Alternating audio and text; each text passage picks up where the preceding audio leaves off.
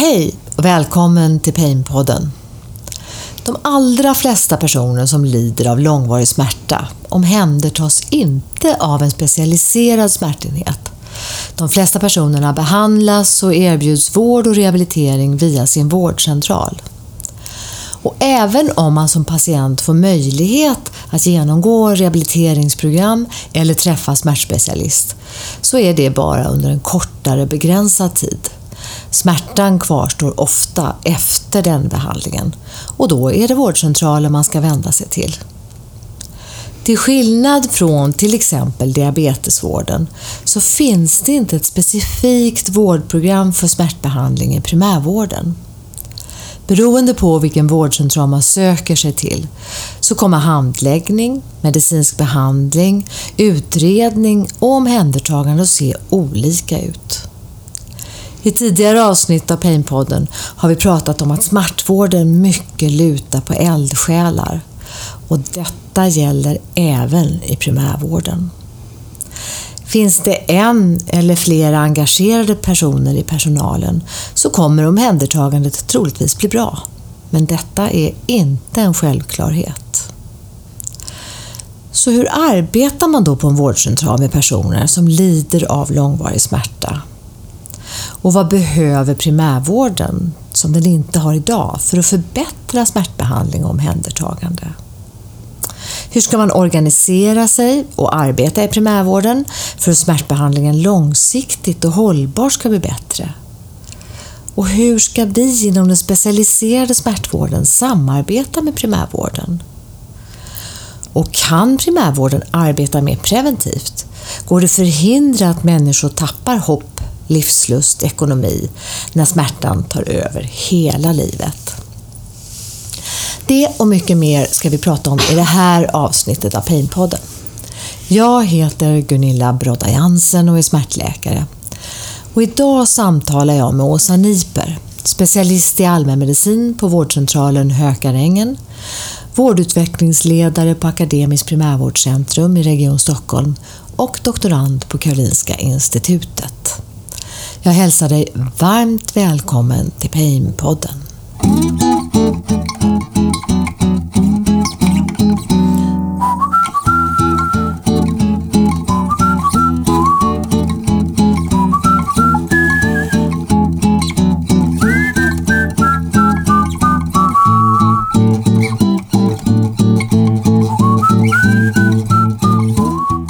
Hej Åsa! Välkommen till Painpodden. Jätteviktigt och bra att du är här idag. Tack Gunilla, det känns jätteroligt att vara här. Du, eh, vi har träffats lite av och till eh, i eh, professionella sammanhang och jag introducerar dig väldigt kort. Så kan du berätta lite mer om hur du, vad du, hur du tänker och kom in på smärtområdet? Mm. Jag är ju först och främst allmänläkare. Alltså jag är läkare som jobbar på en vårdcentral och specialist i allmänmedicin och det gör jag halvtid när jag jobbar. Den andra halvan så jobbar jag eh, som vårdutvecklingsledare som det heter, vilket i praktiken innebär att jag jobbar med att prata med andra kollegor på vårdcentraler och i primärvårdsrehabilitering eh, för att stötta dem i att förbättra sitt arbete för personer med långvarig smärta. Och därtill så är jag också doktorand och det var så jag kom in på långvarig smärta för som allmänläkare mm. så, så har man ju inget specialområde när det gäller enskilda tillstånd utan man jobbar med personer och individer och med alla möjliga olika tillstånd. Ehm, men i mitt doktorandprojekt så jobbar jag med att forska på hur primärvården utreder personer med långvarig smärta. Så mm. där kom jag liksom in på smärtbanan. Bra. Och det är därigenom jag också fick den här tjänsten att titta på och hjälpa primärvården att mm. bli bättre. Ja, det här med utreder är en viktig del. Vi kanske mm. redan ska ta det nu, tänker jag. Ja, kan vi göra. Vad, vad, vad är ditt fokus då? Utreder, det är stort. Ja, ehm, och det, det jag kom fram till, för jag tycker ju som många andra allmänläkare att det är svårt med långvarig smärta. Det här är oftast ett tillstånd där vi inte har någon enkel quick fix. Och du, som du säger, det finns inget vårdprogram. Det finns ingenstans jag kan läsa vad jag ska göra. Och det är också ett väldigt eh, spretigt område. Vi pratar om långvarig smärta, men personer som har långvarig smärta har så olika smärtor av så olika anledningar i så olika sammanhang att det går liksom inte riktigt att klumpa ihop alla och dra alla över samma kam och säga att det här ska man göra med alla och då blir det jättebra. Men när jag började forska på det här så, så slog det mig väldigt snabbt när jag pratade med kollegor, när jag tittade på vad jag själv gjorde och när jag tittade på vad, vad vi hade skrivit ner i journalerna, att vi lite hoppar över utredningsbiten. Eh, det blir väldigt lätt att vi konstaterar att det finns en smärta och sen är vi så ivriga att hjälpa att vi går vidare och försöker göra någonting. Eh, och antingen är det att vi sätter in en medicin eller vi skickar iväg till en fysioterapeut eller vi, om vi inte vet vad vi ska göra, försöker vi skicka iväg till någon annan. Eller röntgen Eller kanske. röntgen kanske. Det kan ju vara en del av utredningen men men att man, försöker, man är så snabb på att försöka åtgärda och göra och hjälpa och det är ju fint att man vill hjälpa någon. Men vi missar just det här att långvarig smärta är inte en sak. Vi måste gräva ner oss lite mer i det först. Vi måste bena ut, finns det någon skada som pågår? Är det någon annan sjukdom som orsakar den här smärtan? Kan vi hitta den? Om det inte finns, som det kanske inte alltid gör, eh, vilken sorts smärta är det då? Kommer den här från nervsystemet? Kommer den från någon annan vävnad? Men också såna här viktiga saker runt omkring. Vad, vad har den här personen som har fått smärtan för sammanhang? Finns det någonting annat som gör smärtan värre än vad den skulle behöva vara? Vi, har ju, vi vet att det är vanligt med psykisk ohälsa kopplat till långvarig smärta. Och vad som är hönan och ägget där, det kan man, kan man också diskutera, men att det finns där. Och det jag såg och det jag kände var att om man hoppar över alla de här viktiga första utredningsstegen, då går det ju inte att hitta rätt behandling. Nej. Därför att då skjuter vi i blindo och bara gissar och då blir det oftast inte bra. Och vi tappar också den här viktiga eh, pedagogiska delen. Om jag inte kan förklara varför du har ont och inte kan sätta det i ett sammanhang och inte peka ut en riktning, då kommer ju inte jag ha någon bra behandlingsallians med min patient. Eh, och då är risken stor att vi pratar om varandra och att vi inte når något mål. Vi kanske inte ens har satt upp ett mål tillsammans. Och kanske utreder i evighet. Ja, att man aldrig kommer till punkt. För jag ger kör. dig rätt i det eh, faktiskt. Så, sen ska du få berätta vad ni gör, allt som är bra. Men när jag läser journaler på personer som kommer till mig, som då har varit hos många innan ska man komma ihåg, så kan jag förvånas över när jag läser att det är så mycket röntgenundersökningar, så mycket fina diagnostiska men, men väldigt lite det du efterlyser, en, en, ett resonemang. Och det hemskaste är att det är väldigt många som inte ens har blivit avtagna sina kläder och undersökta som, på ett sätt som jag tycker är bra. Så det behövs forskning kring det. Toppen! Du, ehm, Ja. eh, nästa ämne som alla får frågan, det så ska du även få den. Vad är då smärta för dig? Ja, för mig som person så är det som andra har sagt i den här podden en, en livsviktig varningssignal som säger till mig om jag håller på att göra någonting som är skadligt för mig. För jag har inte en långvarig smärta, så mitt smärtsystem funkar som den ska. Men för mig som läkare så är det liksom en ganska eh, svår motståndare som jag och mina patienter kämpar emot när det har gått över och blivit en långvarig smärta. Eh, och det är ett frustrerande tillstånd därför att eh, jag menar, jag som läkare kan ju gå hem från mitt jobb och slippa den. Men jag ser ju att mina patienter lider otroligt av den och det är frustrerande även för mig att inte kunna bota eller kanske ens lindra som vi vill göra utan att bara behöva uthärda och eh, finnas där så att säga. Så att jag, jag tycker att det är ett komplicerat tillstånd, verkligen. Men jag förstår allt mer det här att det är så svårt att behandla det just för att det är så viktigt. Det är en sån otroligt central del av vår överlevnad. Det, det, jag har hört någon säga att det finns två eller kanske tre såna här. Det är smärta, det är klåda och det är hosta som är väldigt svåra att symptomdämpa. För att de är hicka också, ja men precis. För att de är så viktiga. Om vi har fått något i halsen så måste vi hosta upp det. Och när folk har fått en rethosta så är det jättesvårt att dämpa för det är en så stark reflex. Samma sak med smärtan. Har det gått överstyr och den inte längre fyller sin funktion så är den ändå så svår att dämpa för att den är så viktig i grunden.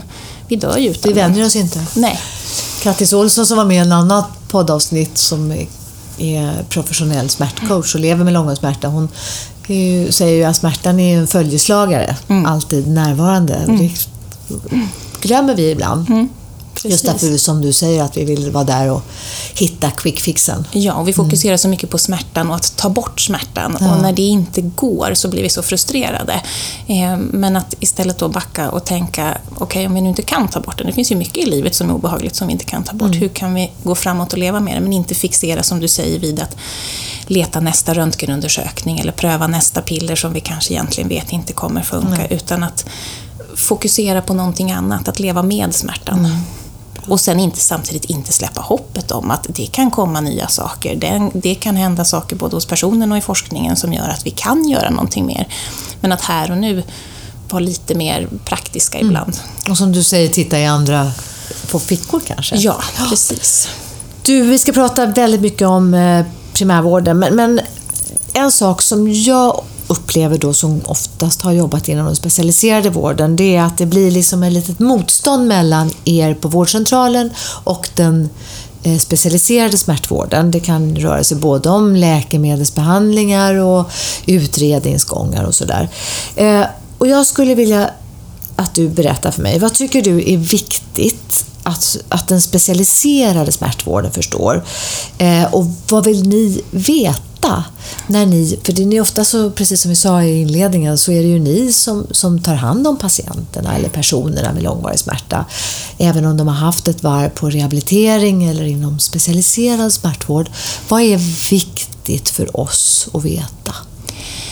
Eh, det är några saker som jag tycker är viktiga. Det första är att förstå hur primärvård fungerar. Vi är ju lite speciella i vården i det att vi har inte ett vårdtillfälle. Det är inte så att eh, en person kommer till oss, vi gör någonting och sen är man klar och vi släpper den här personen. Utan vi har en kontinuerlig kontakt löpande under många, många år där vi möter den här personen i olika situationer med olika åkommor, när det fungerar som det ska. Det kan vi återkomma till att det inte alltid gör, men, men det är liksom grundprincipen för primärvården och då är det ju viktigt för oss att veta för det första vad man har gjort på den specialiserade kliniken, vad man har gjort för bedömningar men också vad man har prövat.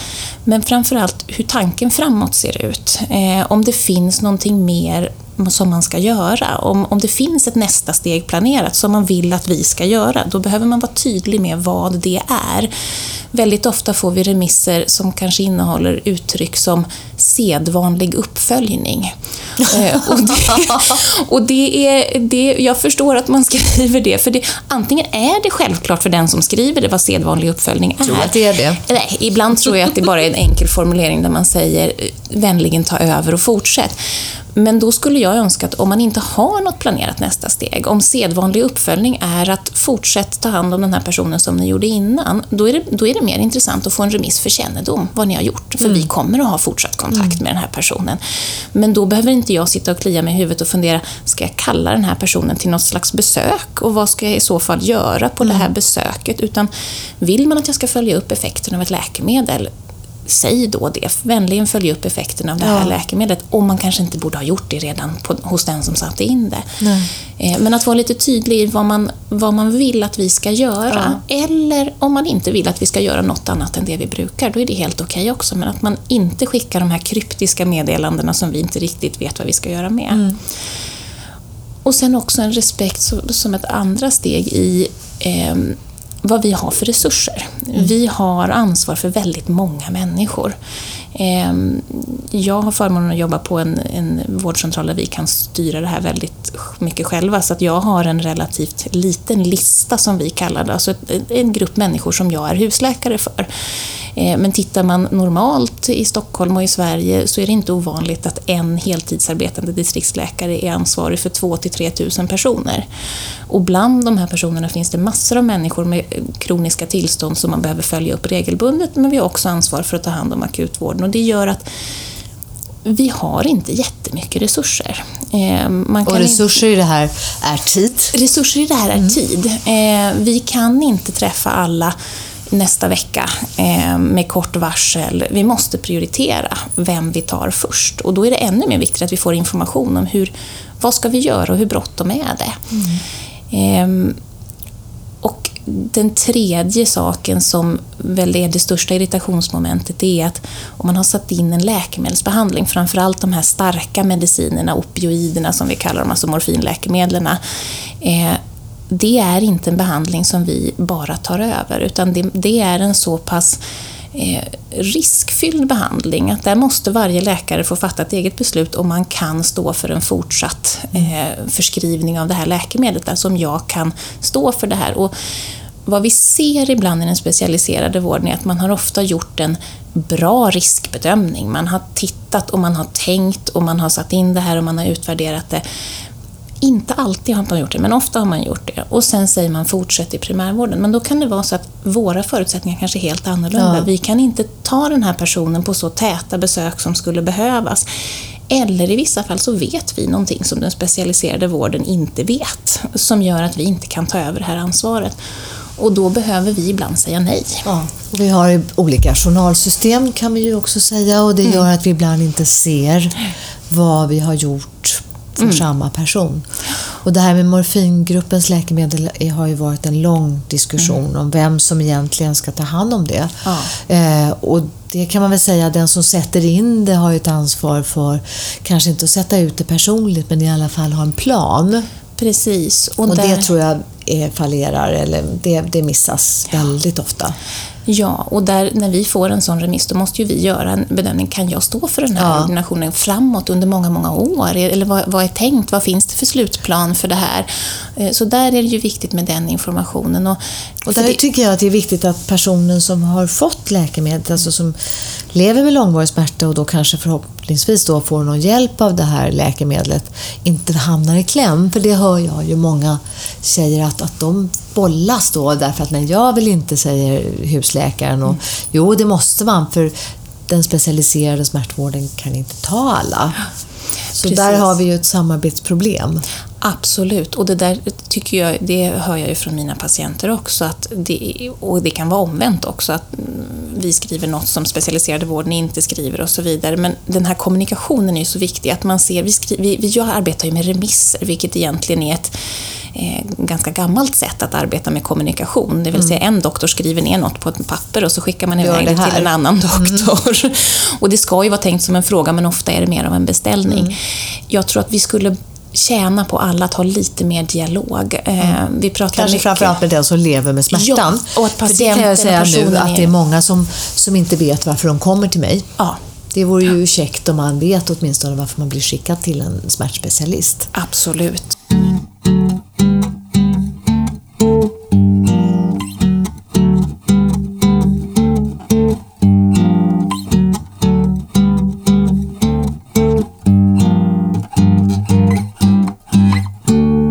Det är en bra cliffhanger till nästa sak som jag vill prata med dig mm. om. Därför jag har haft med patientföreningar i podden och de kommer från olika håll. Men vad de beskriver som ett problem det är att vi i vården, du och jag och många alla eller andra, tar inte smärta på allvar. Och att vi inte förstår lidandet. Hur för det, det är primärvården, ni är ju den stora och ska bli ännu viktigare i, i allas vår vård. Hur kan ni ändra arbetet? Eller vad kan ni göra för att förbättra mm. den här upplevelsen? Mm. För jag tror att många tycker att man tar det på allvar, men vi förmedlar inte det. Jag håller helt med. Och det här är ju kommunikation. Eh, och jag tror att det är lite djupare än kommunikation alltså också. Det enkla svaret är ju att vi behöver bli bättre på att vara tydliga med att bekräfta patienten. Som, som allmänläkare så är en av mina kärnkompetenser är ju patientsamtalet, konsultationen som vi pratar om. En stor del av min specialistutbildning går ut på att förfina ett samtal med en person som har någon form av ohälsa för att både få fram information som hjälper mig att ställa rätt diagnos, men också föra tillbaka information så att personen förstår vad min bedömning är och vad vi ska göra som nästa steg. Det här är ju liksom min, en av mina kärnkompetenser. På, det tränar vi enormt mycket på. För det har inte jag tränat på. det, det, är alltid roligt som allmänläkare att höra hur sjukhusen tar fram riktlinjer om personcentrerad vård och kommunikation när vi känner att det är kom, och, kom och sitt hos oss ett tag, vi kan mm. det här, det är det vi mm. jobbar med. När det fungerar som det ska. Ehm, men när det gäller smärta så tror jag att det ligger flera saker bakom att vi inte lyckas med den här kommunikationen. Jag tror inte att det är kommunikationstekniken, den, den är vi duktiga på.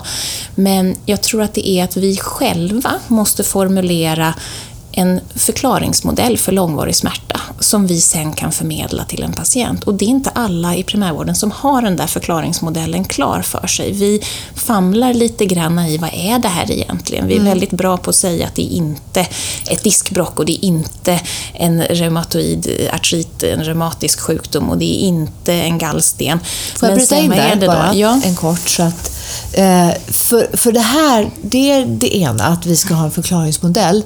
Men, och jag har jobbat ganska mycket med torterade patienter och där vet jag, när jag var på Sankt Göran, vi startade ett projekt, så, så var det så spännande, förstå mig rätt, men, men att höra, fastän man då tyckte att här fanns en förklaring, den här personen har varit torterad, både fysiskt och psykiskt, men ändå så hade personen en annan tanke om var smärtan uppkom. Antingen att de trodde att det var cancer eller att det var ett ben, benbrott, ett ben hade gått sönder eller någonting sånt.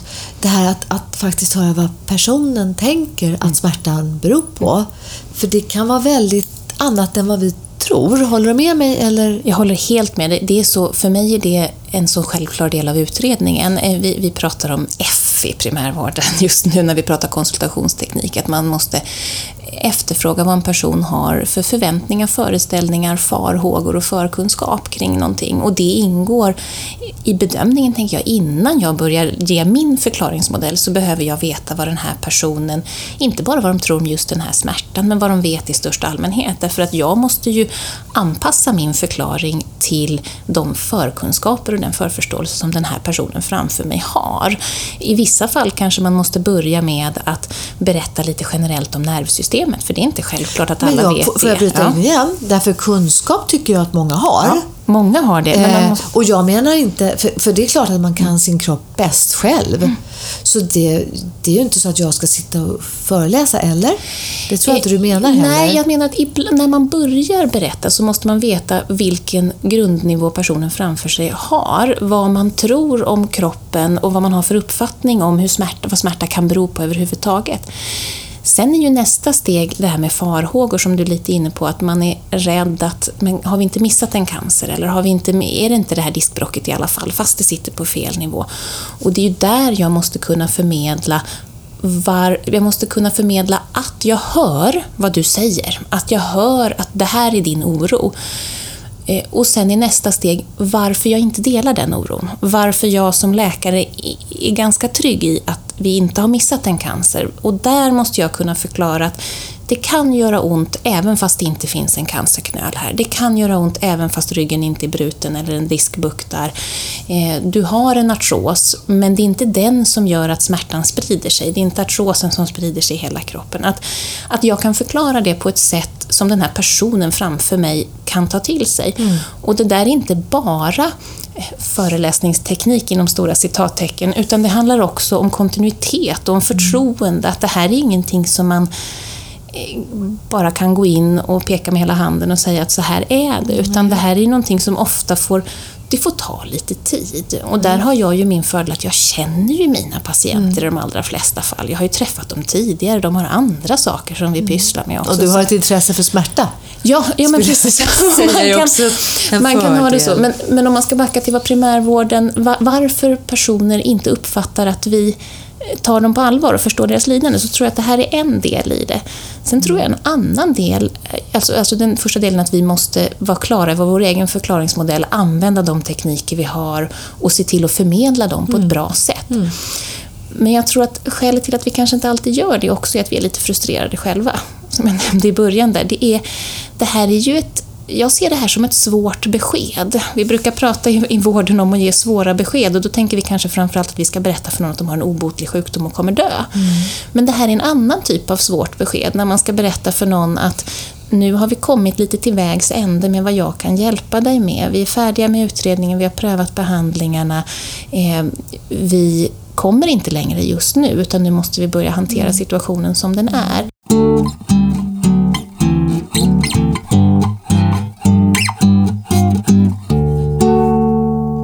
Så är det så att vi i Sverige nu håller på med det här projektet, mm. kunskapsstyrning. Och det är Sveriges kommuner och regioner som leder arbetet. Och inom det här så finns det så kallade programområden. Och här är smärta en egen arbetsgrupp. Mm. Jag skulle vilja att du tänker lite på, vad, kan vi här få ett förbättrat omhändertagande för personer med smärta? Jag tror, tror du på det? Ja, jag tror att det här är ett, ett, ett gyllene tidsfönster att göra det därför att vi har en en nationell samordning där alla regionerna har kommit överens om att nu ska vi ta fram riktlinjer för hur vi ska göra med vissa tillstånd, bland annat långvarig smärta och alla regioner har gått med på att sen ha ett implementeringsarbete kring det här. För att de här riktlinjerna som tas fram för oss som har, har, grävt ner oss lite i det här så det är ju inga nyheter som kommer stå i de här riktlinjerna. Det är inget revolutionerande nytt som tas fram utan det handlar om att få ner på pränt det alla är överens om är en basnivå. Mm. Och sen få ut det. Jag tror att just det här att få ut det är det viktiga. Och nu jobbar ju regionerna mycket mot primärvården för det är ju, mm. de här områdena är ju sånt som till allra största del börjas och avslutas i primärvården, som du säger, kanske med något litet inhopp någonstans av någon annan.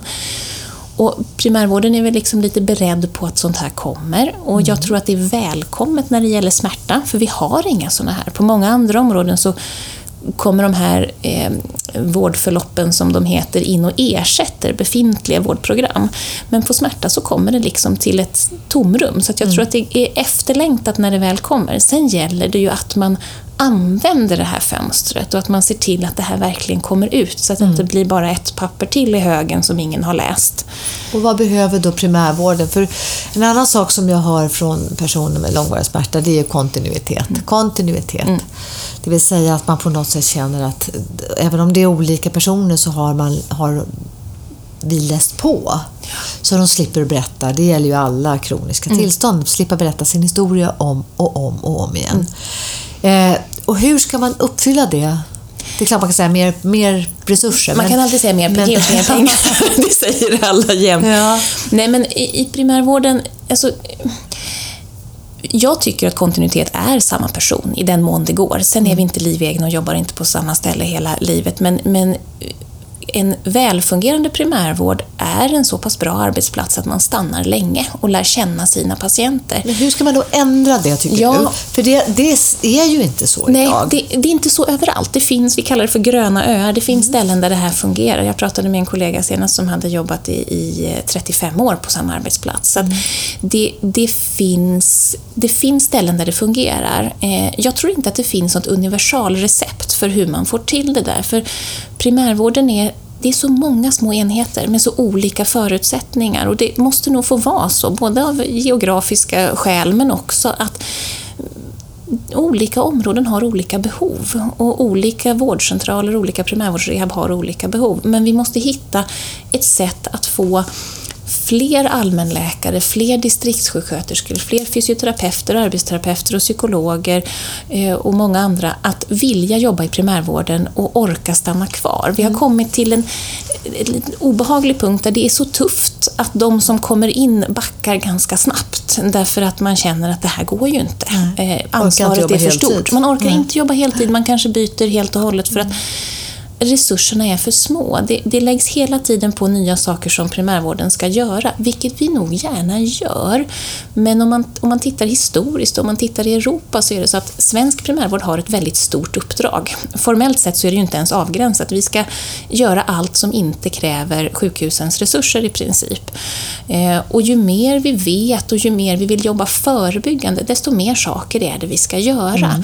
Samtidigt så växer inte kostymen. Eh, och man måste någonstans, har man samma antal människor man ska ha ansvar för och ska göra mer för dem, då måste man börja prioritera. Och då finns det saker som prioriteras högt och saker som prioriteras mm. lågt. Och är det är där enig? politikerna går in och styr mm. med vad de, hur de prioriterar indirekt genom vad man ger ersättning för. Jag pratade med Magnus Röjevall som är eh, en kollega till dig och är ordförande i det regionala programområdet för primärvården.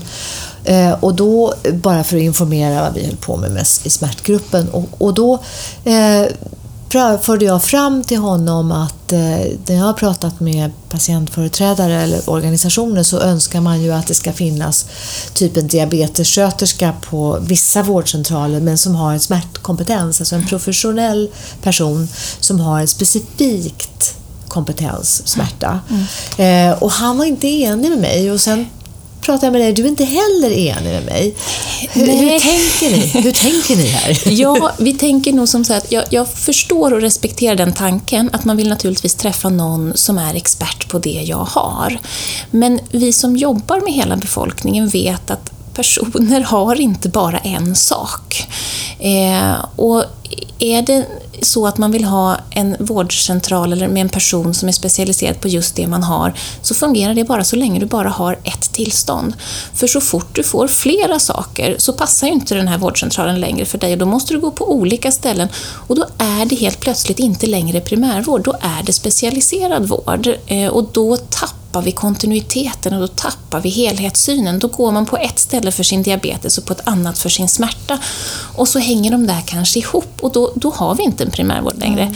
Jag tänker när det gäller smärta att det här inte borde vara så komplicerat för att smärta är så vanligt. Det är ju det är vanligare än diabetes och diabetes, det finns sköterskor på varenda vårdcentral som jobbar med diabetes. Ja, så där finns ju redan. Så där finns det ja. redan. Så jag tror inte man behöver när det gäller smärta tänka att man ska ha eh, speciella primärvårdsenheter som har hand om just smärtan när vi pratar över lång sikt. Jag kan tänka att man behöver kanske i vissa lägen ha en, en avgränsad rehab i tid. Att man får komma till någon och få en, en mer koncentrerad, kanske en utredning, kanske en rehabilitering, kanske bara information, men att, eh, kanske insättning av något läkemedel. Men att det är precis som annan specialiserad vård, att man har kvar sin vårdcentral och så går man iväg och gör den här avgränsade saken och sen kommer man tillbaka till mm. sin vårdcentral. Mm. Men det här med utbildning då? Mm. För jag, jag, tycker verkligen att eh, det behövs mycket mer utbildning. Nu mm. kommer det här magiska spöet utbildning igen. Men, men att det faktiskt, för då blir man medveten om smärta. Och igen så återkopplar jag till specialisterna, de som lever med långvarig smärta. De upplever ju en del av det här misstroendet att mm. inte vi kan. Mm. Sjukvården kan lite om smärta, ja. för lite.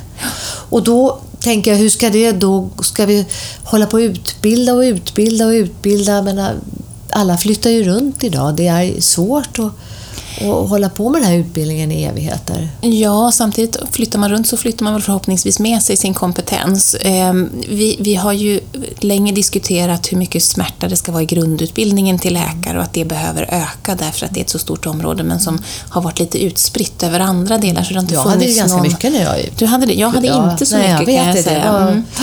Ehm, så att jag tror absolut att man kan satsa på utbildning och då tror jag att man måste vara lite smart. Tittar man bara i Region Stockholm så har vi ju ungefär 300 enheter och då måste man använda modern teknik och, och ha ett paket. Jag kan inte som enskild person åka runt till alla 300 och träffa alla tusentals medarbetare och ge dem en individuell utbildning utan det måste vi lösa på smartare sätt och det finns ju. Ehm, men sen tror jag att man inte ska glömma att tittar man på implementeringsforskning som är väldigt intressant så är det här den lägsta formen av kunskapsspridning, att man skickar ut en expert eller låter folk gå en webbutbildning. Alltså hur, man, hur, man, hur, man, hur man får kunskap att faktiskt mm. leda till en förändring. Ja. Eh, det, man, det jag tror att man behöver jobba mycket mer med, utöver att öka grundkunskaperna, det håller jag helt med dig om, det måste vi göra. Men vi kan inte lämna det där, utan vi måste också ge råd och goda exempel på hur man kan mm. arbeta med det här området. Mm. Inte bara säga att nu vet du hur det är så nu kommer allting lösa sig, utan också mer ställa nyfikna frågor på just er vårdcentral. Hur, hur, hur, funkar det här när någon ringer och bokar och säger nu har jag ont igen? Vad händer då? Mm. Vad gör den sköterskan? Känner hon till patienten? Bokar hon den till husläkaren eller får den komma på ett akutbesök till vem som helst? Och väcka liksom tankar kring hur får vi en en smidigare vård. Mm. Eh, när någon ringer och vill förnya sitt recept på smärtstillande, vad, vad, hur gör ni då? Tänker ni att ja, ja, det är bara att förnya? Eller tänker ni att mm, varför räckte det inte så länge som vi hade tänkt? Eller hade vi tänkt? Hade vi någon planerad uppföljning? Eller släppte jag bara den här personen med sitt recept? För det här är ju en kronisk sjukdom. Det här är ju ingenting som mm som går över. Och vi har årskontroller för våra diabetiker och personer med högt blodtryck har vi det för personer med långvarig smärta? Stämmer vi regelbundet av? Eh, Jag har det för mina patienter, jag har börjat med det faktiskt. Eh, Och jag tror att vi absolut ska ha det, för det kommer upp så mycket och det är så mycket som man behöver stämma av. Har något förändrats? Funkar fortfarande behandlingen? Hur funkar din egen träning? Behöver vi koppla in fysioterapeuten igen för att stötta det? Har det hänt någonting? Hur är det med din njurfunktion? Kan du fortfarande ha den här dosen av den här medicinen som ändå hjälper dig då och då? Hur ofta tar du den egentligen? Precis som vi gör med alla andra långvariga tillstånd. Så det, där, och där kan inte jag säga exakt hur varje vårdcentral och primärvårdsrehab ska jobba, för som sagt, det är olika förutsättningar. Men man behöver väcka de här frågorna, man behöver väcka lusten till att skapa ett, ett lite mer ordnat arbete kring de här personerna i primärvården. Och det gör man på respektive enhet. det gör man på Det respektive hjälper enhet. ingen kunskapsstyrning nationellt, låter det Nej, som. den kan hjälpa med att ge ramar för vad man borde göra. Du, vi börjar snart att lida mot slutet här. Jag skulle Ja. bara vilja höra dig eh, resonera och tänka lite kring eh, Ordet rehabilitering är ju ganska löst eh, och fluffigt i kanterna. Eh, jag som är rehabmedicinare kan ibland störas över att många kollegor inte ens vet att det är en specialitet som är för rehabiliteringsmedicin. Men vad tycker du att primärvården ska erbjuda? Hur tänker du primärvårdsrehab som är ett begrepp? Alltså primärvårdsrehab använder jag som begrepp för en typ av mottagning som innehåller andra eh, yrkeskategorier än de som jobbar på en vårdcentral. Och det, så tänker jag för att jag jobbar i Region Stockholm. På, I andra regioner så sitter primärvårdsrehab och vårdcentralerna ihop i mycket större utsträckning. Ehm, Är det bra, tycker du? Eh, Ja, jag, jag tror att det finns lite olika förutsättningar. Jag tror inte att egentligen det är så superviktigt hur organisationen ser ut som att teamarbetet finns där ändå. Det spelar kanske inte... Det är klart det är lättare om man sitter i samma hus och har samma chef, att man samarbetar. Men det går att samarbeta med folk som sitter i andra hus och har andra chefer också. Så att man bara tänker till kring att när det gäller personer med långvarig smärta så behöver vi ett team.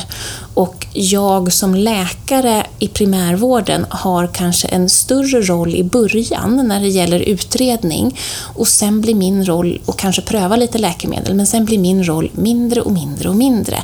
Den, jag försvinner aldrig för jag måste hela tiden finnas och följa upp. Men andra yrkeskategorier måste komma in och ta större plats och då måste jag samarbeta med dem. För som du säger, vi måste ha ett gemensamt synsätt på vad vi ska göra. Det blir inte bra om jag skickar iväg, återigen med citattecken, personer till en fysioterapeut på stan som jag inte känner och sen kommer de tillbaka med någonting som jag inte vet vad de har gjort. Det blir inte bra vård. Utan vi måste samarbeta. Eller ha olika förklaringsmekanismer. Eller har olika förklaringsmodeller eller har olika tankar kring om utredningen är färdig eller inte. Ehm, Så det, det teamet måste finnas och sen om vi har samma färg på tröjorna och bor i samma hus, det, det tror jag inte har riktigt så stor betydelse som att vi samarbetar. En liten kort grej, som Mm. jag, sen ska vi avsluta. Det, jag skulle vilja höra dig. Jag, jag har själv lite svårt med begreppet prevention och sjukvård. Mm. Eh, det blir lätt att det blir väldigt mycket av saker som, ja har vi bara en kaka så, så hur mycket ska det här med preventivt arbete, givet att det faktiskt kan göra ganska mycket för långvariga tillstånd. Men, hur- men hur mycket tillhör egenvården, det jag ska klara själv och hur mycket tillhör sjukvården? Vad tänker du? Och om man nu tänker en optimal prevention i en optimal primärvård framåt. Tänker du på smärta då specifikt? klart. Nu pratar vi smärta. Mm. Ehm, Jag tänker att jag tror inte att vi vet idag vad som är effektiv prevention. Jag tror inte att vi vet om eller hur vi kan förebygga långvarig smärta. Men däremot tror jag att vi vet att om vi fångar den långvariga smärtan tidigt, ju tidigare desto bättre. Och tidigt ger personen verktyg att ha en mer effektiv egenvård, då tjänar vi väldigt mycket på det i det långa loppet. Ja.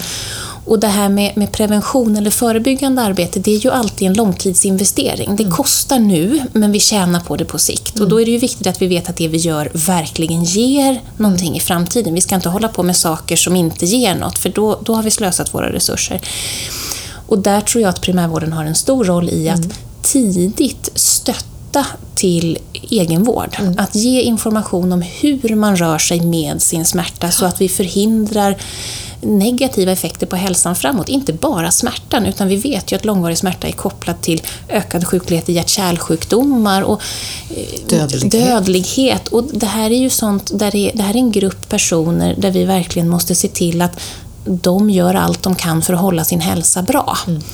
Eh, jag jobbar gärna preventivt om jag vet att det fungerar. Mm. Eh, sen är det också en resursfråga. Det är en resursfråga. Står man mellan någon som har ett akut behov av vård och någon som skulle ha nytta om fem år av en mm. preventiv insats, så kommer det vara den som lider idag som jag kommer att prioritera, naturligtvis. Jag mm. kan inte göra någon annan prioritering Nej. rent mänskligt.